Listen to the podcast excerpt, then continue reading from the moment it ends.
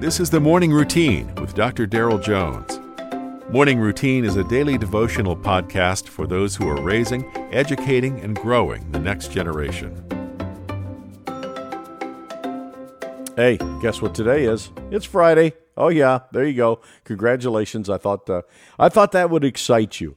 It's September the 2nd and I'm Pastor Daryl reading to you from 1 Peter chapter 1 verses 3 through 9.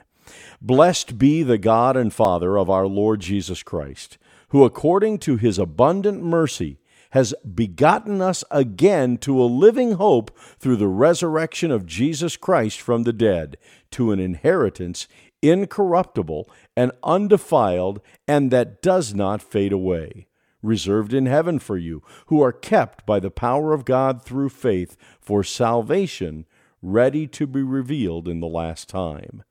In this you greatly rejoice, though now for a little while, if need be, you have been grieved by various trials, that the genuineness of your faith, being much more precious than gold that perishes, though it is tested by fire, may be found to praise, honor, and glory at the revelation of Jesus Christ, whom having not seen, you love.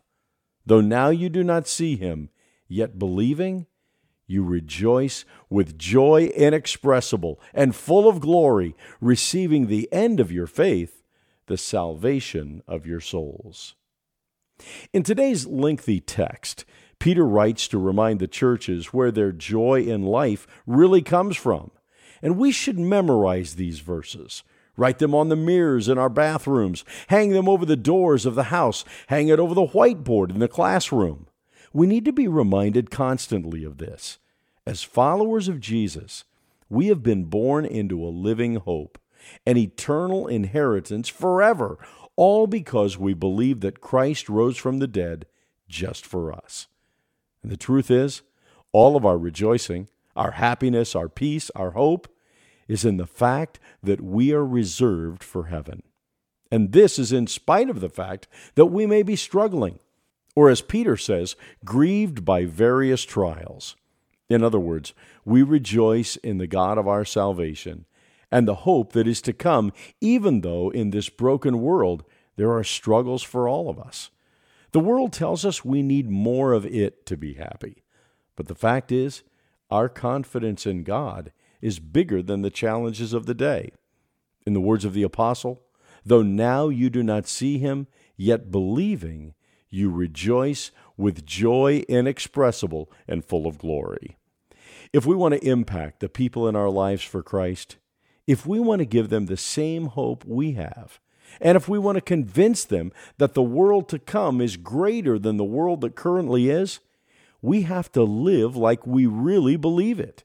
We have to show that joy in God supersedes the pleasures of the world, that the most precious thing obtainable is faith in Christ, and in Him is true, inexpressible joy. You've been listening to the Morning Routine, brought to you by the Herzog Foundation and hosted by its president, Dr. Daryl Jones. For more information, please visit herzogfoundation.com. To receive the Morning Routine as a daily email, sign up at morningroutinepodcast.com. See you in the morning.